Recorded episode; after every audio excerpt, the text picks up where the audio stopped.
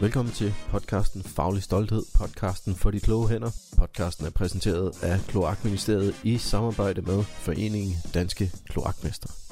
Det er jo coronatider i Danmark, og minkbranchen er under gevaldig pres. Det kan du høre mere om i dagens episode. Rigtig god lytter. Velkommen til podcasten Faglig Stolthed. Jeg hedder Rasmus Møller.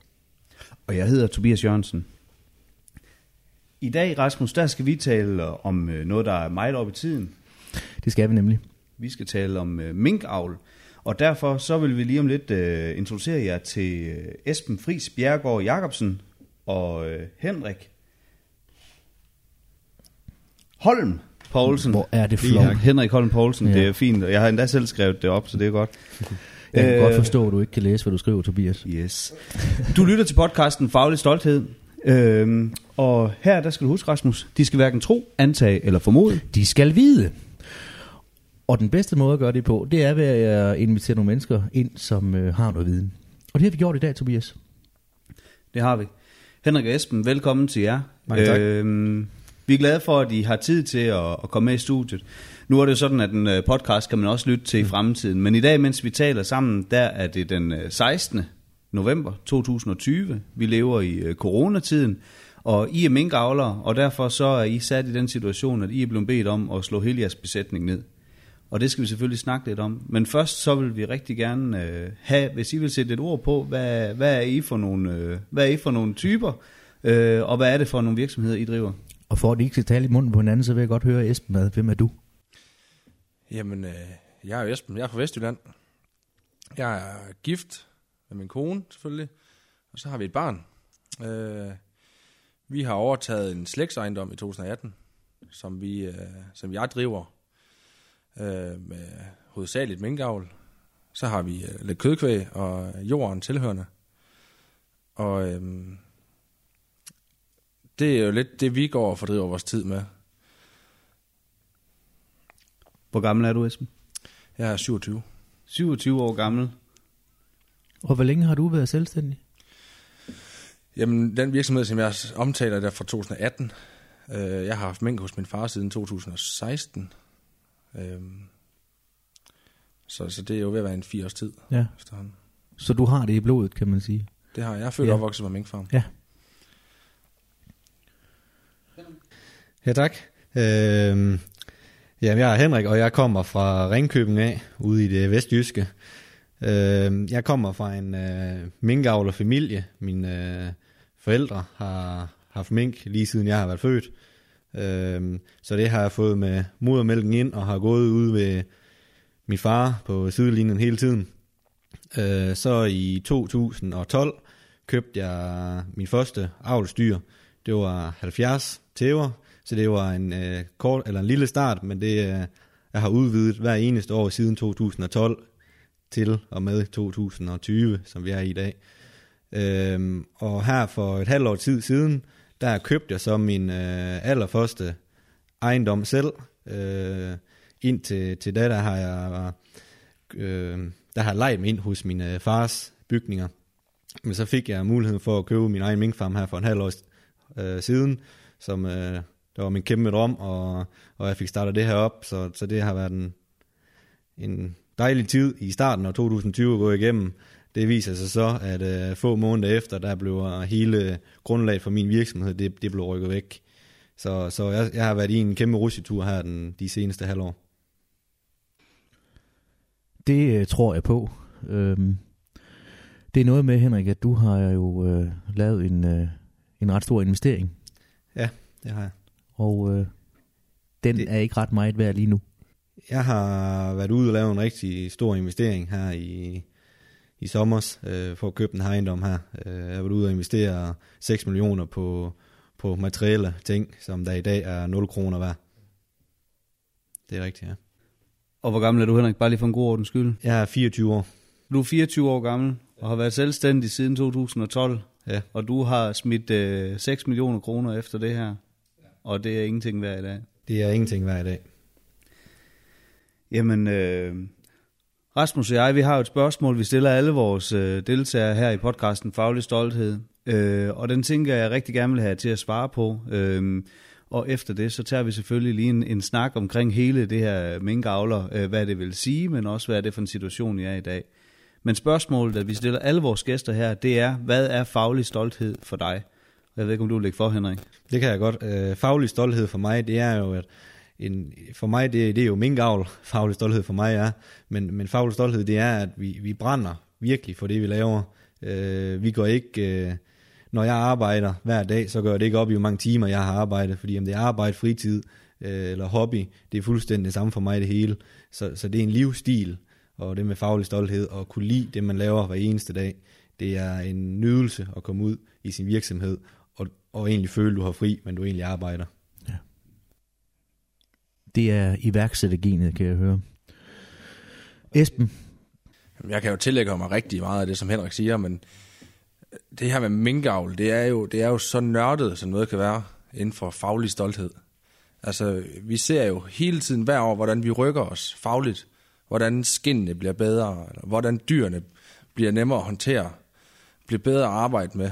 Vi får flere unger. Altså, det, det er bare det der, man kan se sig rykke sig hele tiden. Og, og som Henrik siger, det med timerne, det betyder ingenting. nej, man tænker slet ikke over det. Nej, nej, nej, vi hygger os simpelthen med det. Ja.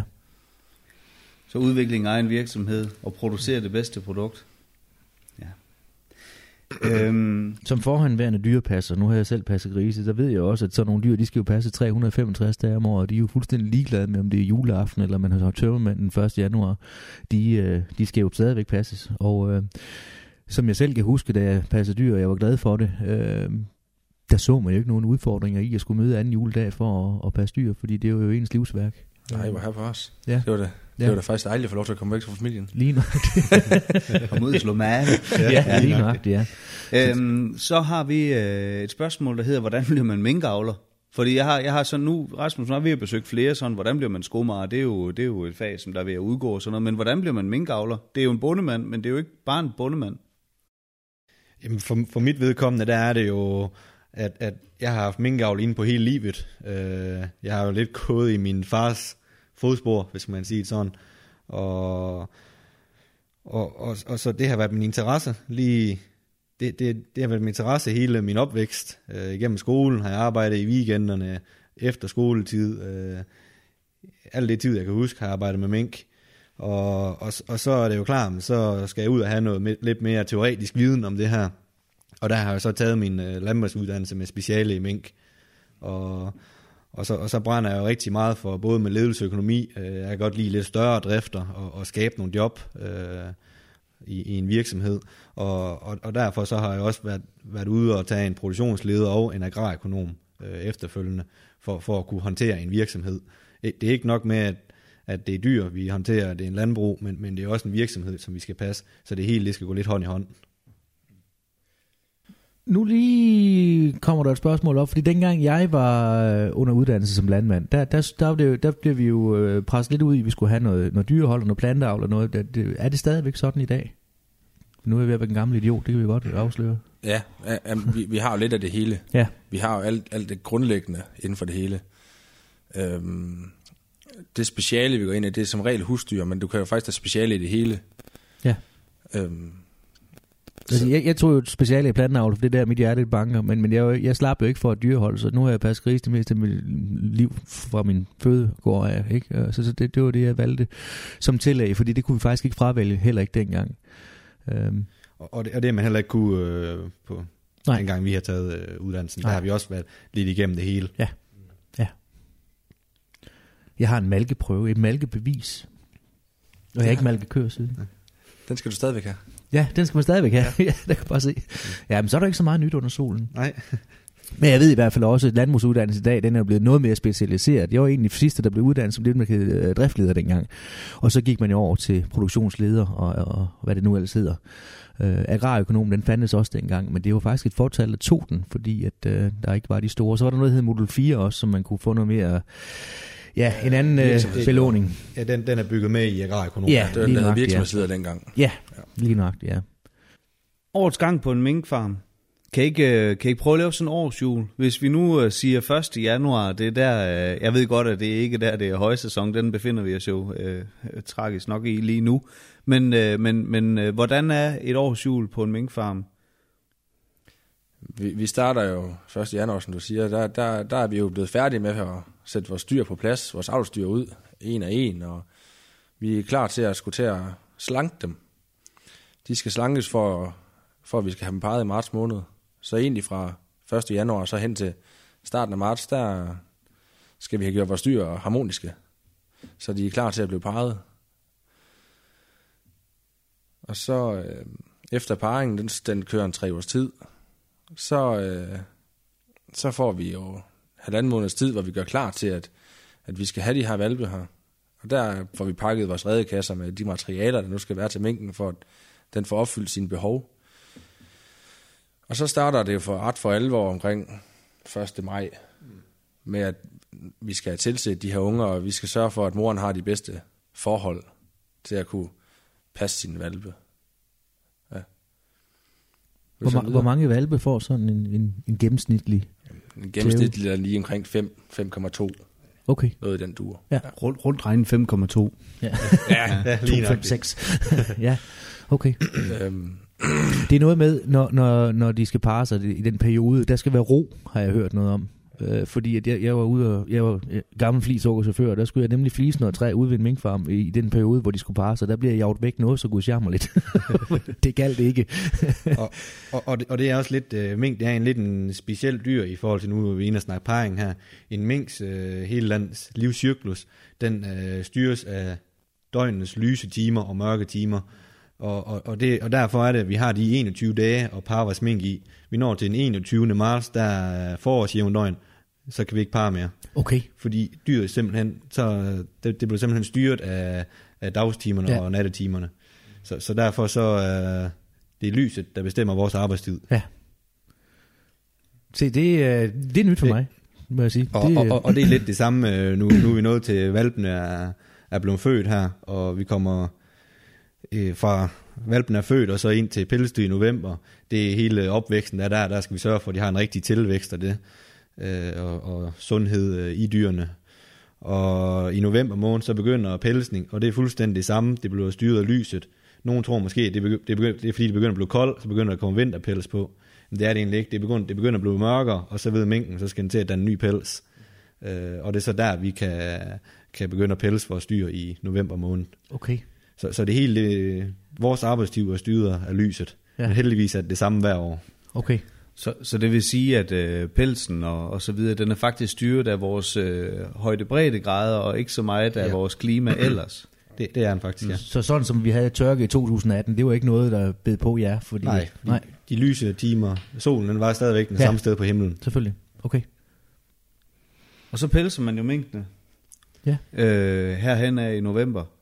Det, øh vi, øh, normalvis burde vi ikke have tid til at sidde her, der vil jeg stadigvæk have, have knoklet ude på farmen. Øh, min arbejdsdag, den går jo som regel fra klokken 5 morgen til, til sent ud på aften. Øh, hele november måned, fire uger i streg. Fordi det er her, vi vores udbytte, hvis man kan sige det sådan, det, det, er, den, det er der, den skal måles, og det er der, den skal, skal, skal findes. Så årsindtægten ligger i november. Den ligger i november, ja. Altså, selvom vi, vi har med dyr at gøre, og, og det måske er lidt øh, forkert at sige, så det er jeres høst. Det kan man sige, den Ja. ligger i november, ikke? Ja, ja det er. det er der, vi skal finde vores faglige stolthed. Ja. Altså, hvor god er det her dyr blevet? Ja. Og, og det er der, Ja. vi kan måle på, om, og hvordan, om vi har gjort vores arbejde godt nok i løbet af året. Ja. Mm. Om vores dyr så trives godt, om vi har haft en ordentlig tilvækst. Ja. Og, Så det svarer jeg fuldstændig til plantavl. Ja, det kan man sige, for den, den, den beskrivelse, I kom med, den, den kan jeg jo mærke. Jeg får en lille smule gåsehud, for jeg glæder mig til høst. Øhm, øh, og, den, kan jeg jo, den kender jeg jo også rigtig, rigtig godt. Det er jo der, jeg skal til eksamen, kan man sige, ikke? ligesom ja. I også skal. Øh, det, det, det er faktisk det samme, ja. og det er der, I skal også ind og se, hvad I skal lave om til næste år, eventuelt, ja. hvis der er nogle ting, der ikke har... Helt ja. Hvordan går I med avlstyr og så videre? Er det sådan en, en individuel proces hver gang, eller har I nogen, I har øremærket, eller så er det uh, mink nummer 334, den skal vi have igen til næste år, eller hvordan foregår Der, det? der er, øh, det er lidt an på avlerne, men, men, men der er en vis procentdel, og den ligger fra 40 til 60 procent af alle avlstyr. Den bevarer du et år mere, så du hele tiden har en glidende om, øh, skift i din, en avlstyr, så du altid har nogen, der er mere end et år gammel, og nogle nye dyr ind på farmen. Og, og det, det er så alle de nye dyr, dem skal vi jo så finde øh, her i november måned, og, og det gør vi jo egentlig ved at stryge hånden igennem pelsen på alle, lev, eller på alle levende dyr, og, og se, hvilken nogen vi synes, der har de bedste egenskaber, som vi har behov for på vores farm. Så det er rigtig nørdet, og vi går ned og kigger og tæller stort set, hvor mange hår har hver enkelt dyr. Øh, det gør vi lige helt nøjagtigt, men det har vi jo i blikket. Vi kan se, om der er mange hår eller få hår, og, og, og det er det, vi skal vurdere her i november måned. Så I har en, en, også en faglig stolthed. Jeg vil sige, jeg har grønne fingre, fordi jeg ved, hvornår marken skal brøjtes. I har så Ja. pels på fingrene, fordi I ved, hvornår, eller hvordan dyrene skal, skal se ud, for at vi kan... Hvor mange kul kan sådan en tæve øh, få, i, øh, inden man ligesom skifter hende ud? Det er også forskellige, men, men der er ikke mange, der har mere end tre år. Okay. Øh, typisk det er nok to år. Ja. Og så er der nogle enkelte, der får lov til at, at få øh, tre år, tre kuld. Okay. Det, det, det er jo noget med, både med at generne følger jo ikke med. Altså, de, de producerer jo sådan set tre år for, for gammel skin i forhold til, hvad, hvad der ja. er efterspurgt på auktionerne. Ja. Altså, så ved at have for mange af dem, så vil vi forringe vores kvalitet, eller vores produktion. Men også, at desto ældre en tæve bliver, desto færre valve får den som regel. Den bliver mindre frugtbar med tiden. Selvfølgelig. Men, men det er også, hvis jeg må tilføje lidt til Esben, der er faktisk rigtig godt, det du siger også med, at, at vi, vi kommer hele tiden over bagud. Fordi dem dyr, vi valgte dengang, det var det rigtige på det tidspunkt. Ja. Og, og vi udvikler os ekstremt hurtigt hver år øh, i, i vores branche. Øh, det kan være, hvad kineserne de egentlig efterspørger. Men, men ellers, vi bliver altid bedre og bedre, og det er faktisk mærkbart hver eneste år. Og vi har jo ikke kun et skud i bøssen hver år. Det er ikke som, vi kan sige midtvejs, ah, så begynder vi at ændre kurs. Ja, nej. Nej, vi har en tidspunkt på året, hvor vi kan ændre kurs. Ja. Om det er parring, så har vi marts måned, og det er en gang om året, vi kan ændre det. Og Ja. valgtid en gang om året. Øh, Så, så, så vi, har, vi har kun et skud i bøssen hver eneste år. Så lidt erfaring skal der jo egentlig også til, kan man sige, for ja. At kan få en nogenlunde fornemmelse af, hvor man skal arbejde hen imod. Det, ja. Men det, jeg hører jer sige, det er også, at der er et kæmpe arbe- avlsarbejde bag det at, at, at drive sådan en minkfarm. Øhm, og det gør vel også, det er yderst problematisk at Mm. se nogen fremtid i at lige bygge det op igen. Og nu, og nu når du sidder her, der, sidder- der sidder faktisk for at lægge gåsehud, fordi det, det du egentlig siger, det er jo, og det er helt korrekt, at alle vores øh, råmateriale og vores øh, øh, avlsdyr, det er jo dem, vi slår ned. Det, Ja. det, er, jo, det er jo guldet ude på Ja. farmene. Det er jo guld i Danmark. Vi, vi er en verdensførende øh, produktion. Øh, vi er verdensførende inden for det her med mink. Og, og, og verdens bedste mink, de er lige nøjagtigt her i Danmark, Ja. ja. og de er væk nu. Ja. Vi kan ikke komme videre. Det er jo hjertet af virksomheden. Ja. Uh, Copenhagen Fur, vores, vores auktionshus herovre, der bliver skindene opsorteret. Og der kan de følge, hvor skind der kommer fra. Vi sælger også skind fra Polen og Finland og Ja. alle lande. Alle andre lande, jeg stort set. Og, og, og der bliver gjort en statistik hver år, hvor vi kan se, hvor ligger danskerne i forhold til udlandet. Og, og når folk snakker om det her med, at vi kan bare tage avlsdyr fra Polen, eller Sverige, eller Norge, eller hvad, hvad det nu skulle være, så kan vi bare stadigvæk se på vores auktionshus, at de er så langt bagud Mm. på at producere det skind, som der bliver efterspurgt. Så de får en ringere afregning for deres skind, men vi har jo stadigvæk de samme produktionsomkostninger, ligegyldigt hvordan skindet egentlig er. Ja. Så derfor vil det ikke kunne blive rentabelt. Nej, At- det at vil få nye være dyr et, et kæmpe arbejde at skulle starte forfra, sådan set. Og Det, det, det er flere års arbejde for at komme på samme ja, niveau. ja. Jeg snakkede med en, øh, en anden øh, minkavler. I er, I er jo øh, ikke øh, de eneste, vi har talt med omkring det her. Grunden til, at vi har, vi har lavet øh, initiativ til lige den her podcast, det er selvfølgelig fordi, at der kommer den her udmelding fra statsministeren tilbage i starten af november, hvor man siger, at øh, der kom den her kloster 5 mutation. Mm. Øh, det er i hvert fald det, man siger på det tidspunkt. Man har sporet til nogle mink op i Nordjylland, og man har truffet beslutningen om, at, øh, at den kan kun bekæmpes ved, at man nedslagter alle mink i hele Danmark. Øh, og det skal I så gøre. Øhm, og I får endda også et ekstra i posen, hvis I vælger at gøre det rigtig hurtigt. Øhm, og, og jeg talte med, med ham, den her anden minkavl, der sagde, at han gik faktisk lige netop og sorterede avlstyr fra til næste år, mens at den her besked, den rullede ind over øh, øh, nyhederne i, i hans mm. radiohøreværn. Og, og, og nu kan jeg ikke beskrive mor, hvordan det var, han ligesom fik det sagt, men det var det der med, at han sagde, jamen det jeg står nu her, man kunne så næsten se, det forsvandt ud mellem hænderne på ham, hvad så nu, med den uvidshed, der ligger i det. Så, så det, det, det er jo en mærkelig situation. Heldigvis er der nogen, der får lov til at pelse deres dyr og sælge deres skin, og der er stadigvæk en indtægt i det. Men der er jo nogen, som der bare står her og ved ikke, hvad der er i, i kompensation, hvad er det, der er muligt og så videre. Hvor, hvordan er I stillet i, i forhold til jeres farm, hvor jeg, udover I selvfølgelig har mistet jeres, jeres øh, fremtidige mm. indtægtsgrundlag, hvad, hvor er I henne lige nu? Hvad, hvad, hvad tænker I? Hvad gør I? Jamen, øh, for vores vedkommende, øh, nu, nu når jeg siger vores, så er det også, øh, snakker også om min fars virksomhed, fordi det er også lidt af en del af øh, som driftleder. Øh, vi har ni farme, og vi kommer ret tidligt i det, vi kalder zonen. øh, inden for dem 7,8 kilometer, øh, hvor alle raske farmer også skulle aflives. Så vores håb, det, det kom jo lidt væk øh, ret tidligt der. Og, og min farm, den ligger 30 km væk derfra, lidt nordpå ved Holstebro. Og den kom så også i zone øh, næsten et par uger senere. Og det gjorde egentlig, at alle vores farme ligger inde i en zone, øh, hvor alt skal destrueres. Vi har en farm, der også er konstateret smittet, øh, så den kommer selvfølgelig væk øh, relativt hurtigt, efter Fødevarestyrelsen fik, øh, fik taget sig sammen til det. Og, men, men resten, det blev destrueret og, og smidt i containeren til en pris, vi ikke kender. Til en pris, I ikke kender. Ja. Hvis det var dags datoprisen for et år siden, hvor mange har du et skud på, hvor meget de har destrueret for nu? Øh, Det skal du heller ikke. Det var ikke det spørgsmål, du forberedte 40-50 millioner. på. 40-50 millioner Ja. i en container. Så bliver der lige lidt stille. Men øh, nu, I tager det jo, man har jo alle mulige forfærdelige historier. Vi ved allerede nu, at øh, mens vi taler her, er der i hvert fald øh, to, som der har valgt at tage deres eget liv på baggrund af det her. Øh, der er jo folk, som at man ser de mest horrible billeder af, af folk, der, der, der, der jo naturligvis også er påvirket af det her, fordi at det lige netop er livsværker, som der forsvinder. Øh, I, I tager ud og hjælper andre. Og det, det havde vi lidt en snak om, inden vi begyndte at optage. Vil ikke prøve at fortælle, hvad, hvad betyder det, at I tager ud og hjælper andre? Jamen, vi- vi, har, vi har selv godt kunne nå det inden for den tid, som regeringen har, har stillet os i mål. Og, men det er der andre, der ikke har kunnet overskue det. Både fordi det er så psykisk hårdt, men også fordi, at de simpelthen ikke... Altså normalt ville det jo tage fire uger at komme igennem den tid her, hvor vi så skulle gøre det på 10 dage. knap 10 dage, ja. Øhm, så egentlig så er vi ret hurtigt til ligesom at række hånden ud og, og så få hjulpet dem, der har brug for det. Vi er, vi er så sent som i, i det er 4-5 dage siden, vi er ude og hjælpe på en farm, hvor manden han var øh, syg med corona og lagde på, lagde på sygehuset. Jeg kender ikke manden, men øh, vi, vi bedrog os ud for at hjælpe med at aflive hans dyr, for ellers kunne han ikke nå det. Øh, her bagefter er det godt nok lidt, lidt vildt at tænke på, at man har aflevet en andens mands livsværk. Og du har ikke set manden? Jeg kender ham ikke, jeg ved ikke, hvad han er. Vi, vi har været ude på en farm, vi aldrig nogensinde har været ude på. Vi, vi har aldrig nogensinde set familien før. Nu kom konen lige ud øh, og snakkede lidt med os øh, ganske kort. Men, men, men ellers har vi aldrig set øh, manden før, vi har aldrig nogensinde været på farmen før. Så og ham, han- ham styr har vi øh, aflivet og smidt i en container. Så når han bliver udskrevet fra hospitalet og kommer hjem, så kommer han hjem til en tom farm. Så kommer han hjem til en tom farm.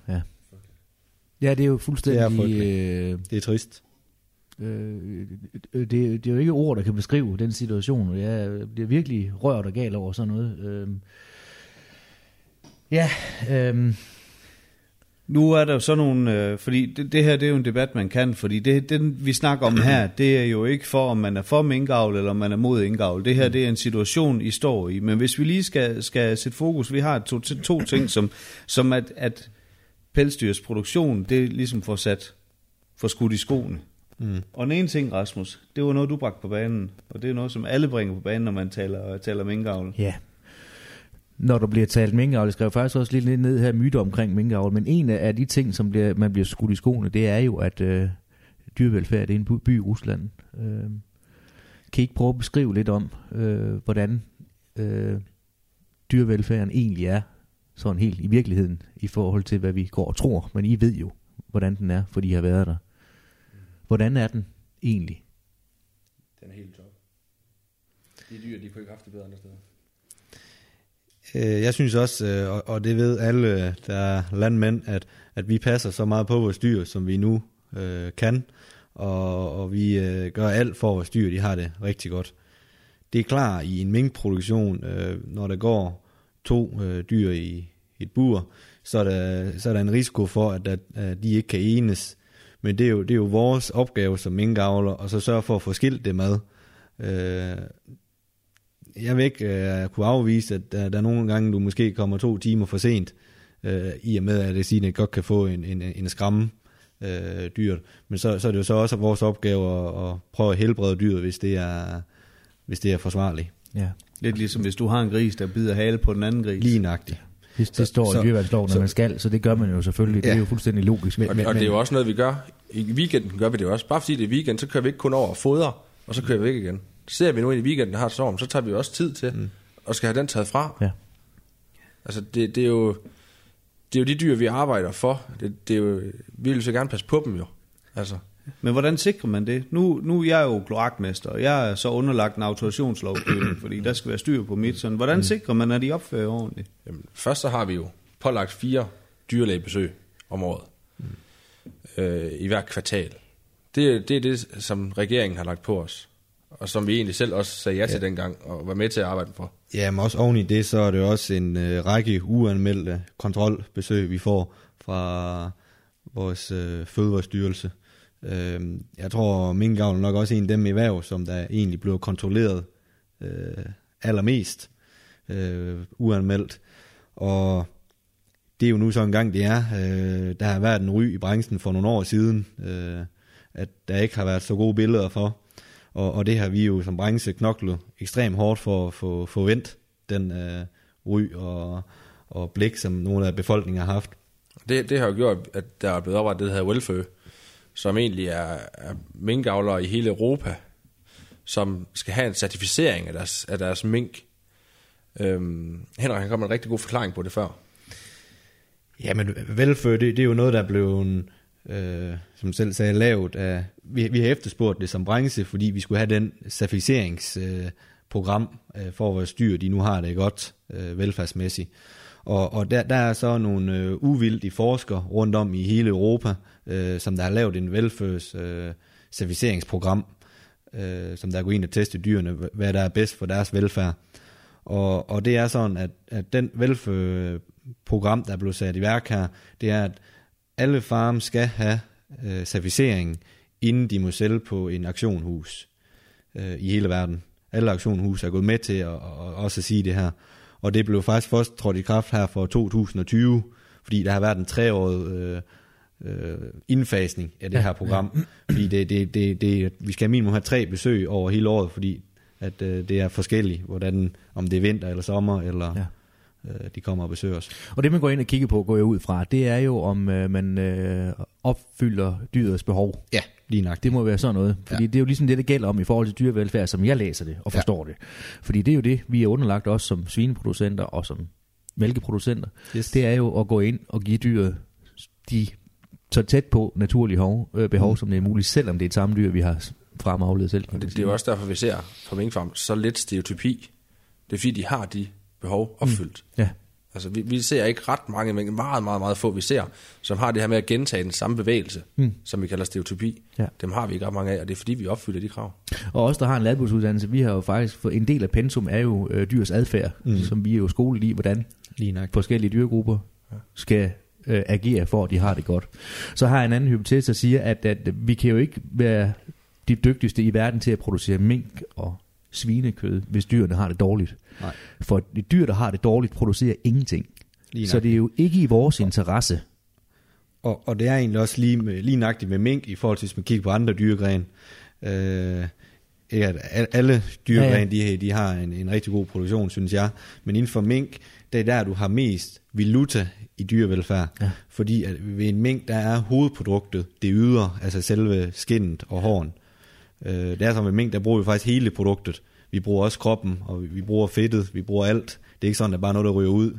Det gør der godt nok nu her i den situation med Fødevarestyrelsen, der ryger de i et hul. Ja. Det er helt forfærdeligt. Men, men det, det, det er uden for vores hænder. Øh, men, men- det er, at vi bruger hele produktet, men vores, y, vores hovedindtægt, eller vores primære indtægt, det er jo skinnet. Og hvis det dyr har det ikke godt, så, så plejer det, så kan man se det fra det ydre. Ja. Og, og det gør så, at vi bevarer en god øh, pris, jo bedre dyrevelfærd der er. Men når man så laver et certificeringssystem som velfør, så er, så er det jo også fordi, at, og man indfaser det i Danmark blandt andet også, så Ja. er det jo også fordi, det er en branche, og, øh, at man satser på. Ja. Og det er jo fordi, at man kan se, at der er en fremtid i det her. Den, mm. den, den er jo så blevet slukket nu. Øhm, øh, den største produktion af minkskin fremover, den vil ligge i Kina, som det ser ud lige nu. Kina eller Polen, ja. Ja. Er Kina med i velfør? Nej, det er den ikke. Hvordan sikrer man, at der er en ordentlig dyrevelfærd, når nu der er en masse millioner skin i Danmark, der ikke skal produceres her længere, der skal produceres i Kina? Det, det har vi jo ingen øh, mulighed for at kunne kontrollere øh, her i Danmark. Og jeg vil da næsten, det, det er ikke på samme danske niveau, som der er i Kina. Øh, jeg kender ikke øh, direkte vilkårene i Kina, men, men jeg tør godt at sige, at det ikke det er ikke samme vilkår. Man kunne- Man kunne forestille sig, at det var en by i Rusland. Ja, Det, det, det forestiller jeg mig i hvert fald. Jeg håber det godt nok ikke. Ja.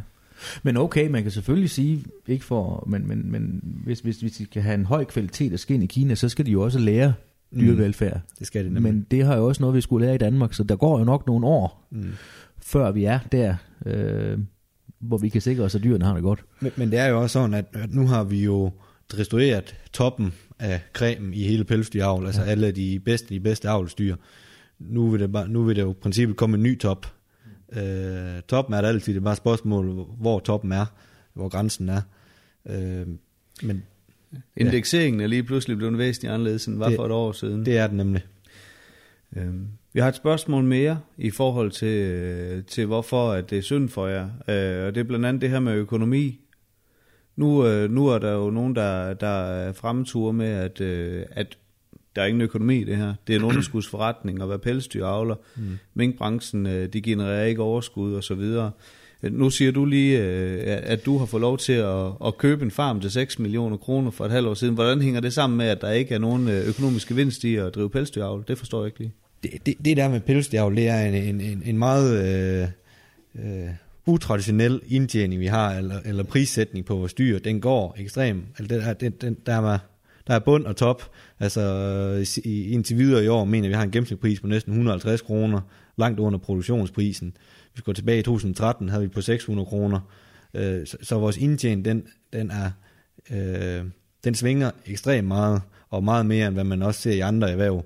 Og, og, og det er simpelthen på grund af, at når, når det begynder at gå godt øh, med skin, og priserne begynder at blive høje, så der sker der store øh, udvid, eller hvad hedder det, udvidelser ude i hele verden, for at sige lige ud. Og, og jo flere skin der kommer, er udbuddet det stiger, og efterspørgselen den er stort set altid den samme. Øh, så på et tidspunkt, så er alle lærerne i hele verden, de er, de er fyldt op, der ligger millioner skind ud på lærerne, og så lige pludselig, sådan der fra en ene dag til den anden, så, så styrkdykker priserne. Og det er det gjort i, jeg, nu har jeg haft mink næsten i 100 år i Danmark, og det er det samme, vi har set hele tiden. Det er over en øh, 10-årig periode, vi ser dem der bølger der. Og, og nu er vi helt nede at skrabe bunden øh, i forhold til, hvad der blev produceret. Og, altså udbud og efterspørgsel, det har nået hinanden.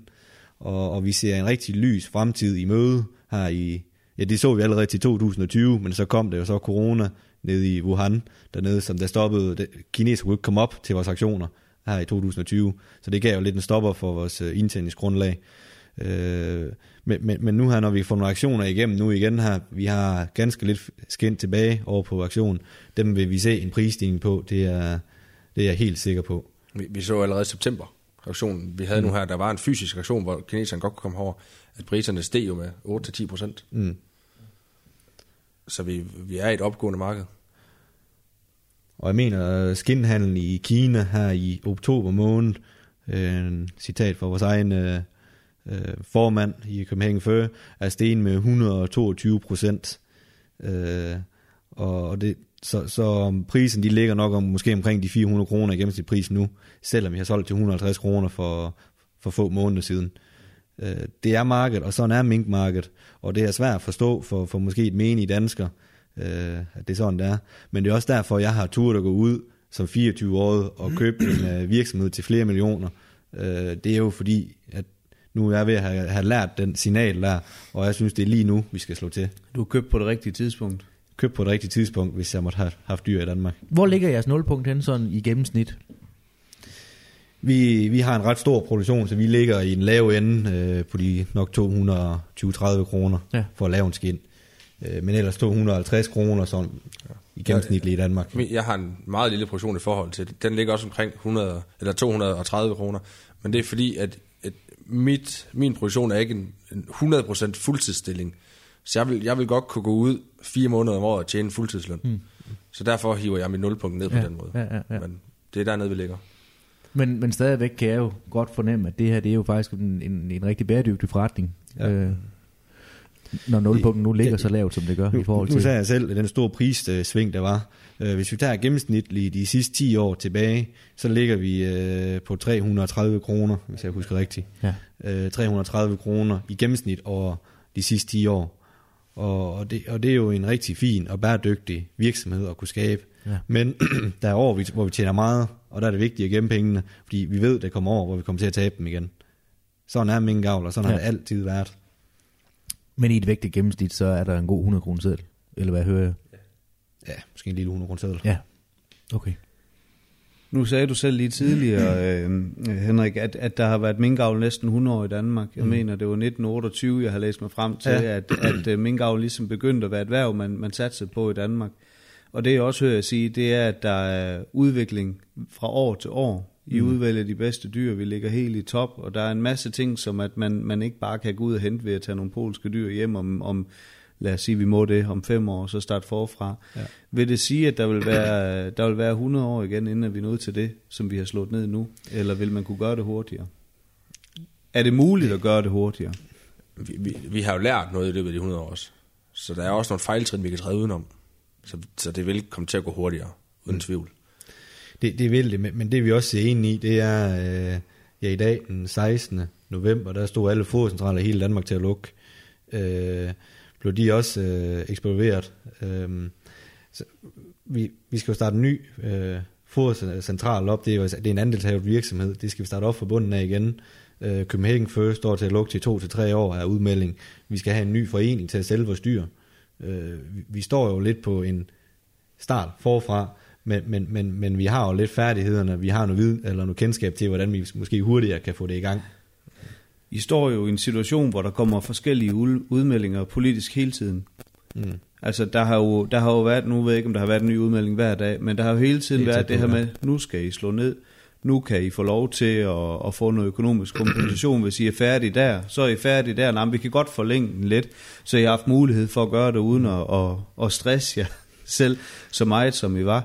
Men øh, man går ud, I kommer og og meddeler, jamen hvis man bevarer nogle avlsdyr, så vil man måske kunne isolere dem og, og have en produktion, og den, øh, den mængde avlsdyr, jeg hørte, det var, at man skulle gemme helst en million, nej, helst to millioner, men mindst en million, for at det kunne gå. Så kommer der en udmelding fra vores fødevareminister, at nu kan I godt få lov til at beholde nogle mink, og så kommer der det, som jeg kalder for en politisk fuckfinger bagefter, hvor han siger, at I kan få lov til at beholde 56.000 mink. Ja. Og det er jo et signal at sende til befolkningen, vi vil rigtig gerne, men i virkeligheden, så er det jo det her med, at det forslår som en skrædder i helvede. Hvordan agerer I det? Kan I agere i det? Jeg, jeg vil sige for mit vedkommende, øh, jeg har fulgt rigtig meget med, og hver håb, der har været, det har jeg jo løbet efter, hvis man kan sige. Så jeg er nystartet, og jeg skulle have banket min virksomhed op. Men øh, efter statsministers udmelding den 4. Øh, november, om alt minkavl i Danmark skulle aflives, inklusive alle avlsdyr, så var mit håb til fuldstændig fremme, og det var egentlig lidt ligegyldigt, hvad der kom af små positive tendenser efterfølgende. Øh, for det første så blev det jo den, den beslutning, øh, udmelding, den blev lavet på en ulovlig grundlag. Øh, efterfølgende så siger de, at øh, vi får en bonus på 20 kroner per dyr, vi afliver, hvis vi bliver færdige her i dag den 16. november. Det er jo også en ulovlig øh, øh, hvad skal man sige, udmelding fra min, Ja. øh, min, vores øh, statsminister. Øh, det er simpelthen, der har været mange fejltrin på det her, ulovlige og lovbrud på hele det her. Men det er jo meget muligt med alt. Med, altså, ja, det, det er rigtigt, der fra den 4. november, der er det jo sådan set været lyset slukket nærmest. Men op til den 4. november, faktisk som tre uger for inden det, det har været op og ned hver dag. Ja. Det var fuldstændig sort, når man stod op om morgenen. Og så i løbet af dagen, så kom der gode nyheder, og så blev det slået tilbage til 0, enten meget sent aften eller næste morgen igen. Så det har virkelig været en rutsjebanetur hele vejen igennem. Det, det, det har godt nok været Og- psykisk hårdt. Ja, og, og, og det er, som du selv siger, ekstremt psykisk hårdt, og jeg håber faktisk ikke, at der er andre erhverv, der kommer til at opleve det, som minkbranchen og vi minkavler, vi har oplevet. Øh, jeg vil ikke engang ønske næsten for min øh, værste fjende. Altså det er en ekstrem rusjebanetur, vi har været igennem. Øh, som jeg selv sagde tidligere, alle, hele følelseregisteret, det er kommet igennem ekstremt ked af det. Vred, sur, øh, trist og fuldstændig magtesløs, fordi alt står uden for vores hænder. Vi, vi, kan, ikke, øh, vi kan ikke gøre noget. Nej, nej. Må jeg læse det her? Jamen, øh, det synes jeg, du skal, Tobias. Hvad har du der? Jamen, jeg har øh, grundloven liggende foran mig. Den har jeg været henvist til flere gange, men jeg vil godt lige for en god ordens skyld læse hele paragraf 73 op. Mm. Paragraf 73 stykke 1. Ejendomsretten er ukrænkelig. Ingen kan tilpligtes at afstå sin ejendom, uden hvor almen vel kræver det. Det kan kun ske ifølge lov og mod fuldstændig erstatning. Stykke 2. Når et lovforslag vedrørende ekspropriation af ejendom er vedtaget, kan en tredjedel af Folketingets medlemmer inden for en frist af tre søgnedage fra forslagets endelige vedtagelse kræve, at det først indstilles til en kongelig øh, stadfæstelse, når nyvalg til Folketinget er fundet sted, og forslaget på ny er vedtaget af det derefter sammentrædende Folketing. Stykke 3. Et hvert spørgsmål om ekspropriationsaktens lovlighed og erstatningens størrelse kan indbringes for domstolene. Prøvelse af erstatningens størrelse kan ved lov henlægges til domstole oprettet i dette øje med. Det er jo øh, på grund af ejendomsretten og hele den her diskussion omkring, hvordan skal økonomisk kompenseres. Der er jo ikke nogen tvivl om, at det her, det er ekspropriation. Statsministeren, det, det burde det ikke være øh, den højeste enhed i, i landet, har sagt, I skal afstå jer jeres ejendom. Mm. Ja, det er ekspropriation, og det skal erstattes som sådan. Det står i grundloven. Så er der nogen, der siger, at det er, det er ikke jeres, fordi det er Danmarks riges grundlov, og nu er I i hvert fald ikke rige længere, fordi at, uh, I har lige mistet hele jeres livværk. Men, men hvis vi tager spøj til side, så er det, der står i den grundlov, som alle folketingsmedlemmer, de skriver under på, den dag de blev indsat i Folketinget. Og uh, det er udfordret lige nu. Og derfor så er det også nødvendigt, at Folketinget de sætter sig sammen, og mere end to tredjedel finder ud af, hvordan I skal erstattes. Og der er ikke nogen mm. tvivl om, der, for mig at se, er der ikke nogen tvivl om, at I skal kommenteres fuldt ud til, til det, som I mister. Men det er ikke gjort med det, fordi en ting er kroner og øre, noget andet, det er alt andet. Nævnte vi det igen, der er nogen, der, der simpelthen har, har taget en ultimativ beslutning og, og, og har taget deres eget liv, fordi de er blevet puttet i den her situation. Men hvad betyder det for jeres fremtid? Lige nu ved I ikke, hvor meget de får, men hvordan ser fremtiden ud? Esben? Det ved vi ikke. Jamen, vi snakkede sammen i bilen på vej, på vej herned. Øhm, ja, det gør vi faktisk hele vejen jo. Men vi, vi, vi kom ind omkring det her med, hvad skal vi lave? Og jeg har lidt i, øje, i øjemål, men vi kan jo ikke sådan lige gå ud og sige, at vi skal have et fuldtidsarbejde, fordi vi ved ikke, hvornår vi skal begynde at rive det her farm ned. De skal være fjernet inden for 3 til fire år, siger vores miljøkonsekvenser, hvis de ikke er i brug længere. Øhm, så det er jo svært at gå ud og sige, at vi går ud og tager et fuldtidsarbejde, for så om i næste uge, eller om tre måneder, eller om, eller om otte år, sige det op for at rive farmen ned. Så, så jeg, jeg synes, det ser rigtig svært ud med, med, hvad vi skal gøre i fremtiden. Altså, hvad, hvad, hvad for noget arbejde vi skal ud og finde? Mm. Vi skal finde noget, vi brænder lige så meget for. Har lige så meget faglig stolthed i, som vi havde i minkavl. Altså, Hvordan ser din fremtid ud, Henrik? Øh, det, nu, nu snakker vi om det med erstatning og fuld erstatning. Det er sådan, at regeringen, de, øh, de har i hvert fald øh, forskellige holdninger til, hvad en fuld erstatning det er. Øh, og, og jeg synes, det er, det er svært lige nu for mig. Altså, jeg stod øh, med en million på lommen inden, eller i starten af året her, og, og måske står jeg til at måske få 2 millioner i minus på lommen, og så har jeg jo svært ved at kunne se og udføre min drøm om at være selvstændig i hvert fald. Fordi det er svært at komme i gang, hvis du står med en millionbeløb minus på lommen, du skal betale af inden. Og, og det er jo forfærdelig måde, en situation at stå i, og jeg kan simpelthen ikke forstå, hvis regeringen kan være det bekendt øh, over for os pændstøvler. Nej. Fordi, altså, det, det jeg også drømmer om, det er at være selvstændig igen. Men det kommer også på, hvor den erstatning danner han jo, mm. for at kunne starte noget nyt op. Om det er overhovedet er muligt. Hvis, hvis, muligt, hvis man kommer ja. i bank med minus 2 millioner på lommen, det. og siger, at jeg vil gerne lige starte nyt op, vi skal dumme 10, jeg tror, det, det bliver meget svært. Ja. Det, det, som jeg læste øh, den anden dag, der var i udspil, det var jo, at øh, øh, var det 10-15 milliarder øh, totalt set, øh, der var i udspil, hvor 3,8 af dem var direkte til pelsdjavlerne. Det er et latterligt, det er latterligt lavt beløb, vil jeg sige. Der skal to cifre milliardbeløb øh, oveni. Det, det dur simpelthen ikke, det de er udsigt for. Og hvis det er rigtigt, at vi ikke får anden knap 4 milliarder til deling af alle os pelsdavler, jeg er ked af at sige, men det, det er simpelthen for latterligt, øh, at de ikke tager sig mere sammen og, og ser og tager ansvar for den situation, øh, de har sat os i.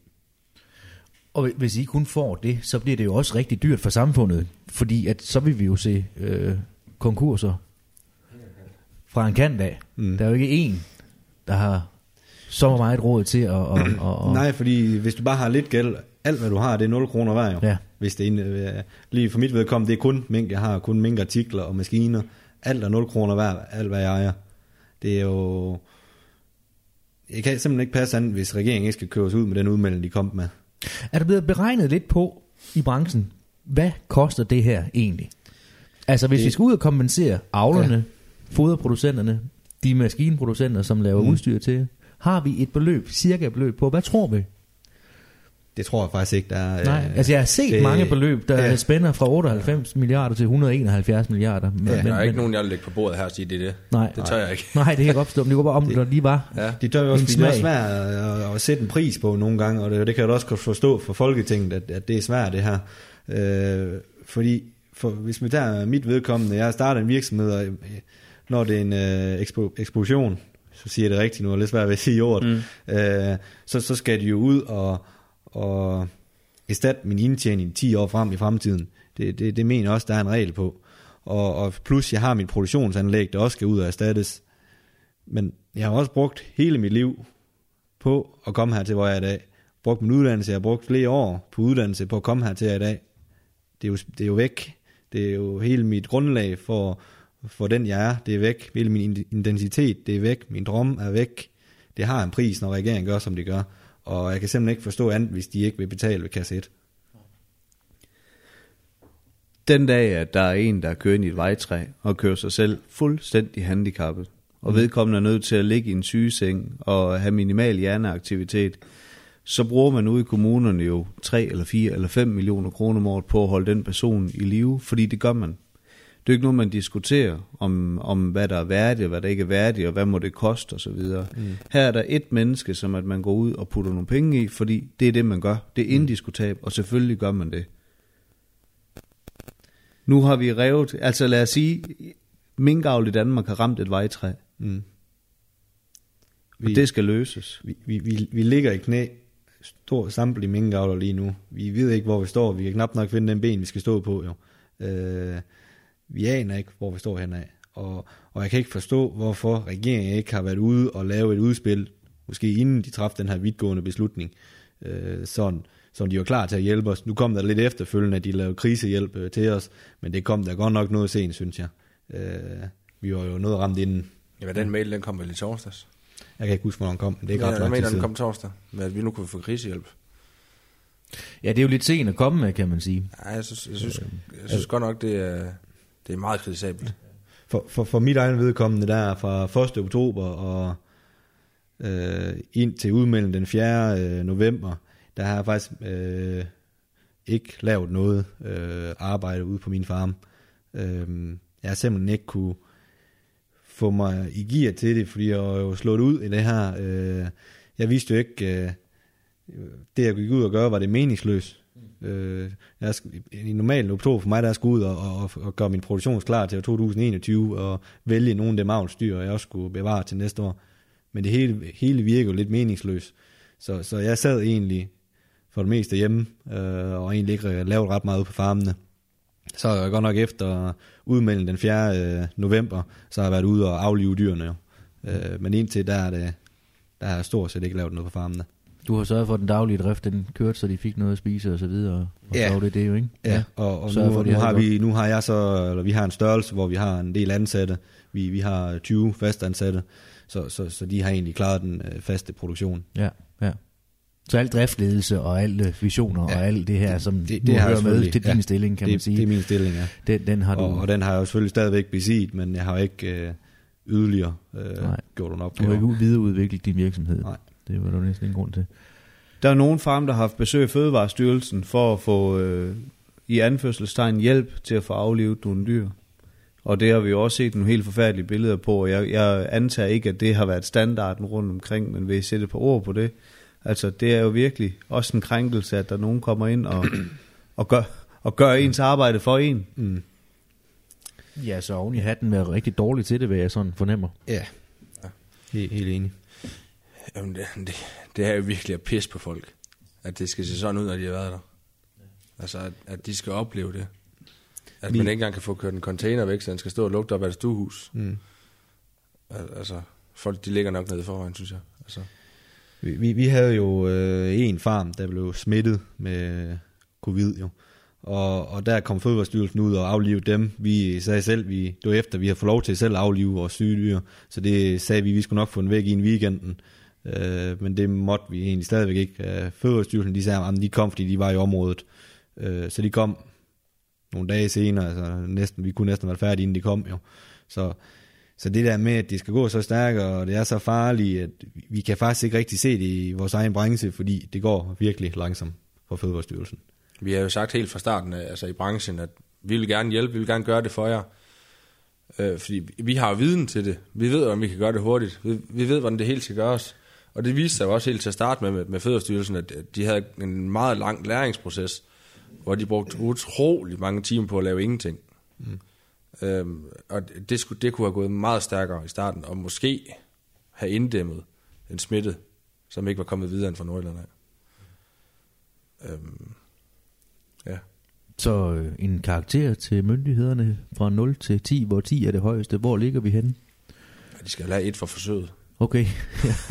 Så er jeg skuffet med dem. ja, jamen, du gik ikke i minus, det er egentlig imponerende. ja, det, det, det er jo fuldstændig slå fejl, den øh, måde myndighederne har grebet Ja. ja. helt andet på. Øh, hvis der er nogen, der er eksperter i at være på minkfarm, i at passe mink, i at en- også aflive mink, så er det blandt andet også to, der sidder her, og, og resten af dem, der arbejder med mink til hverdag. De kan jo ikke komme, komme og ansætte øh, 300-500 mand, der aldrig nogensinde har prøvet at fange mink for at sige, nu skal I nok gøre det bedre, end hvad vi kan. Det, det duer jo ikke. De er jo nødt til at inddrage os som erhverv. Det, øh, alt andet synes jeg, der egentlig har været, har været tåbeligt. og, og hele forløbet op til har I jo ikke rigtig blevet hørt. Øh, I er jo nok de dygtigste eksperter, vi har på området i Danmark i forhold til det her. Mm. Og der er jo ikke nogen, der har spurgt jer om, hvad der var af muligheder. Det kunne jo være, at I selv havde en plan for, hvordan man kunne inddæmme det her og gøre det her rigtigt. Og det er der jo ikke nogen, der har spurgt jer om. Nu, nu ved jeg, at Copenhagen før, de har jo arbejdet ekstremt hårdt ved det her, og de har presset, eller ikke foreslået regeringen, kom med forslag og hjulpet, prøvet at hjælpe, hjælpe regeringen med, øh, med muligheder for at gøre det her bedre. Men øh, der, vi, vi snakker ind i en ryg, de har simpelthen ikke lyttet. Nej. Så det kunne have gjort 100 gange bedre, end hvad der, hvad, hvad, hvad der har været sket. Og, og udfaldet kunne også have set helt anderledes ud, hvis I Ja, havde det- været det kunne den også. øh, inviteret med ind. Ja. Den der problematik har vi også med efterafgrøder blandt andet. Det skal vi ikke snakke om i dag. Men det er jo mange steder, vi ser, at landmændene ikke bliver bragt mm. ind i diskussionen om, hvordan vi gør det her rigtigt. Og så sidder der nogle spi- skrivebordsbyråkrater og tager beslutninger om, hvordan vi gør, og så går det virkelig dårligt. Ja. Og det her, det synes Det er jeg er et klasse eksempel på, Ja. hvor ringe det egentlig kan gå. Mm. Og det er... Øh, Men det svarer, så det svarer jo til, at der er nogen, der skal ud og lave det arbejde, som du er specialiseret, Ja. specialiseret i. De skal ud og høst. ja, For dig, du har aldrig synes, at Mette Frederiksen at høst. Nej. det jeg Altså, altså det, det, er jo lidt... Det er jo lidt Nu har jeg det set Rasmus Høst. men det er, det, er jo, det er jo at sige, at hvem som helst kan passe dit arbejde. Ja, lige nok. Om man er sælger, eller skraldemand, eller øh, murer, eller kloakminister, eller hvad man er, så er det jo dem, der arbejder med fadet til dagligt, der kan gøre arbejdet bedst. Og det kunne jeg jo godt tænke mig, at vi ligesom får slået fast, så vi i fremtiden måske kan blive bedre til at, at, at tale lidt højere. Hvordan synes I, landbrugs, og landbrugets organisationer har, har gjort det øh, i forhold til, til, til den her omtale, der nu har været, og de her ting, de her tiltag? For jeg ved jo, at vi skulle jo faktisk ret langt frem i projekt, på processen, før Landbrug og Fødevare, de ligesom bakkede ud. Det var jo ganske få dage før, at øh, beslutningen blev taget. Hvordan synes I, at de har ageret i den her, altså en ting er Copenhagen før, men hvad- hvordan synes I Landbrug og Fødevare og Bæredygtig Landbrug har øh, håndteret situationen? Jeg, jeg tror, der har, har vi nok ikke som menige pelsdavler, hvis man kan sige det sådan, øh, set landbrug og fødevare på, på fronten. Øh, men vi hører jo også, hvad vores egen organisation siger, og, og, og der har de altså fået godt støtte inden fra dem. Så, så, så jeg tror, at landbrug og fødevare hele tiden har været med og, og støttet øh, os. Men, men de ved jo også godt, øh, det, Landbrug og Fødevare, de har nogle andre kræfter, end vi har, og, og det er jo med at spille dem øh, bedst muligt. Og de har også sat rundt om forhandlingsbordet her til sidst, øh, Landbrug og Fødevare, ved jeg. Men mere, mere ved jeg faktisk ikke, hvor, hvor meget de har været inde. Vi, vi så jo... Øh, nu, nu, vi har været lidt medarrangører af den demonstration, der var nede hos Bro, kort efter øh, pressemødet. Og der, der oplevede vi jo kæmpe opbakning. Både fra Landbrug Fødevare, men også landbrugforeningerne, og mm. generelt hele landbruget, og, og øh, befolkningen som generelt. Så jeg føler, at vi har fået, fået stor opbakning fra den side af, i hvert fald. Dem, dem, har vi jo, dem så vi jo ret tydeligt til en aktion. Kan I forstå, at den her beslutning er truffet i forhold til folkesundheden? Altså, at, at nu vægter man folkesundheden så højt, at man skal aflive et helt erhverv? Eller, eller hvad har I af tanker omkring det? Jamen, øh, det kan jeg da godt prøve at give en par ord på. Øh, jeg synes simpelthen, det er for et spinkelt grundlag, det hele er truffet på. Det er klart, hvis øh, minkavl har været en trussel for folkesundheden i Danmark, så skal der gøres noget, og mink de skal aflives, hvis det er korrekt. Men de skal ikke gøres med en, en hovsa og en hurtig beslutning, øh, hvis man ikke er sikker på det, man gør. Og jeg synes simpelthen, at det har været... Øh, det har været forfærdeligt at se dem udmeldinger, der kommer, så tror man jo rigtig på det, når det kommer ud på en pressemøde, men der går godt nok ikke mange minutter eller timer efter, så kommer der rigtig, rigtig mange andre eksperter, biologer, og laver udtalelser om, at det er jo øh, mildt sagt fuldstændig sindssygt, det de gør. Øh, WHO er også selv ud at sige, at, øh, at de kan simpelthen ikke forstå, at Danmark gør, som de gør. Øh, så, sådan som jeg, jeg tror, at øh, regeringen, de simpelthen lider, eller regeringen, de lytter alt for meget til SSI, og ikke andre, øh, der står, eller der også har viden. Det er en, Det, det er har en også, det har også vist sig ja. ret hurtigt, at kloster 5, den var der allerede en vaccine mod. Ja, de, øh, SSI havde faktisk allerede en vaccine for den alligevel, jo. Øh, og så har de heller ikke fundet den i halvanden måned. Men, øh, men derfor lukker vi stadigvæk minkavl og, og indkredser hele øh, Nordjylland. Hvor mange tilfælde var det, de fandt? Var det 11 eller 12? Tæller du den med i Sjælland, på Sjælland, ja, som ikke var der? Eller? jamen, jeg ved, det er jo det, jeg først spørger. For jeg, jeg, jeg, jeg, er lidt- jeg bliver Det- lidt lost i den der Så, så, så jeg synes simpelthen, det er... Jeg forstår det ikke. Nej. Og, og min tillid til regeringen er næsten helt væk. Den, den, den er der næsten ikke. Men er det folkesundheden, så kan vi aldrig argumentere mod den. Det skal vi også lige huske med. Vi, vi ved også det bedste for folkesundheden. Det er ikke, fordi vi bare siger, at øh, selvfølgelig skal vi have mink, hvis det også er på kompromis med folkesundheden. Hvis- Hvis det har så stor en, øh, en sundhedsrisiko for befolkningen, jamen, så er det jo ikke andet at gøre. Men jeg synes godt nok, det har været på en spækkende grundlag. Ja. Altså, det er jo fint at styre på fakta. Altså, hvis man nu lader være med bare at tro, antage eller formode, I stedet for at vide. jamen, øh, så... Lige nøjagtigt. ja, det, det, det er... Det, vi er ikke eksperter. Jeg er i hvert fald ikke ekspert på det område her, og jeg skal ikke argumentere for, hvad der er den rigtige eller den forkerte beslutning, men jeg kan jo konstatere, ligesom jeg, at når WHO også går ud og siger, ah, det er måske lige grov nok det der, så er der nok noget om snak. Og, og, og jeg tror også, selvom jeg ikke er ekspert, eller biolog, eller anden sundhedsprofessor, øh, så tror jeg, at jeg vil godt kunne sige, at mink, der ikke er syge af covid, ikke har nogen sundhedsrisiko for Danmark. Det tror jeg næsten, jeg vil lægge øh, hovedet på blokken og grundloven og sige, at det, det har simpelthen ingen fare. Hvis dyret ikke er sygt, eller hvis dyret ikke er syg, så kan det heller have nogen sundhedsrisiko. Tobias, når man er i godt selskab, så går tiden hurtigt. Ja, det kan jeg mærke. Ja, ikke også? Ja. Du er også tit sammen med mig jo.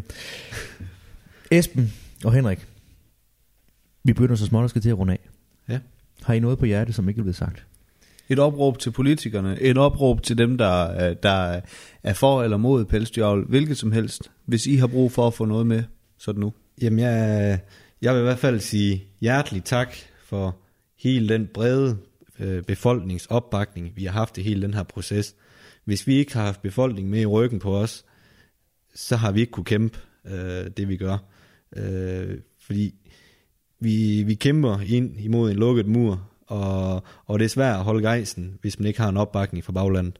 Så hjertelig tak for både de politikere, der er med os, biologer og andre eksperter, både for indland og udland, og ellers hele befolkningen i Danmark, øh, af dem, der opbakker os. Det, det, det skal de virkelig have en tak for. Jamen det, det kan jeg ikke sige så meget bedre, men øh, så håber jeg virkelig, at regeringen de husker, at det er mennesker og familier, der står bag alt det her. Og de skal behandles ordentligt.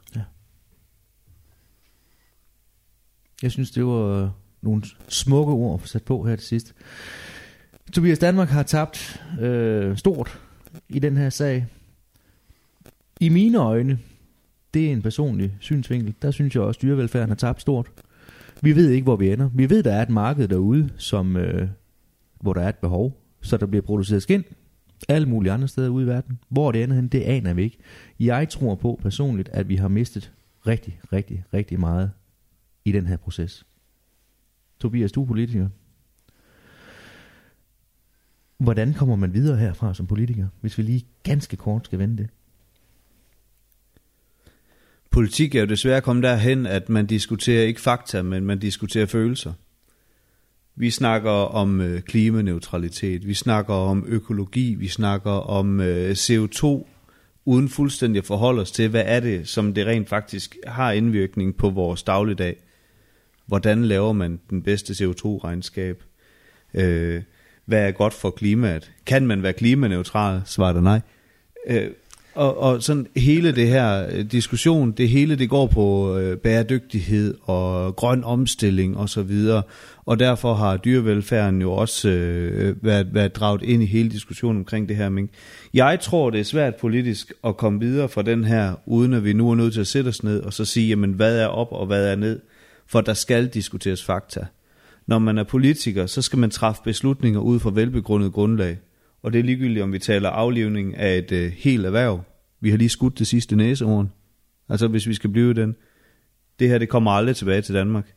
Det gør det ikke.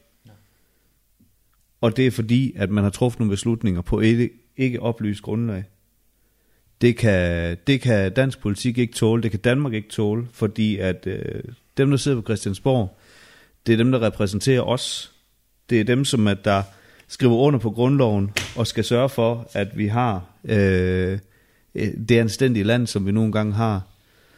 Jeg tror, at øh, vi kommer til at se, øh, se politik generelt med nogle helt nye briller, når vi går ind i, øh, i den anden side af coronakrisen. Ja.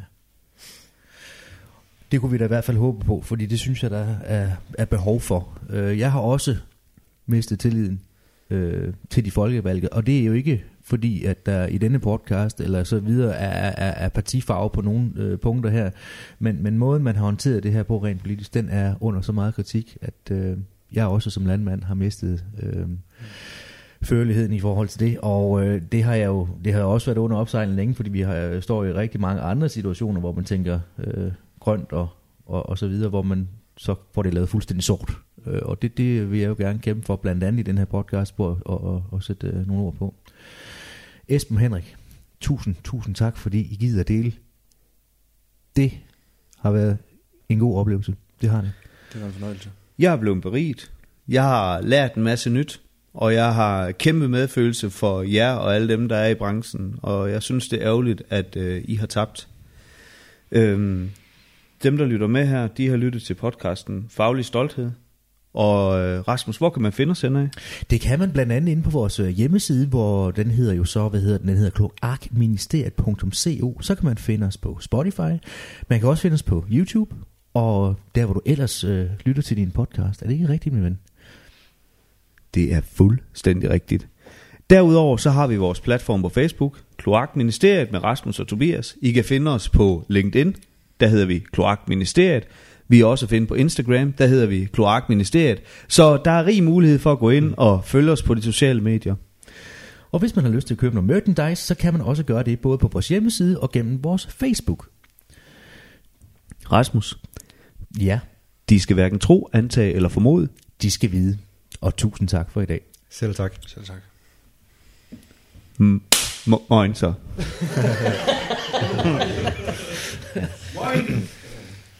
Jeg tænker, øh, jeg ved ikke, hvor travlt I har, men jeg tænker måske, det kunne være lidt fedt, hvis vi lige lavede en... Øh, Øh, en har du travlt? En live, ja?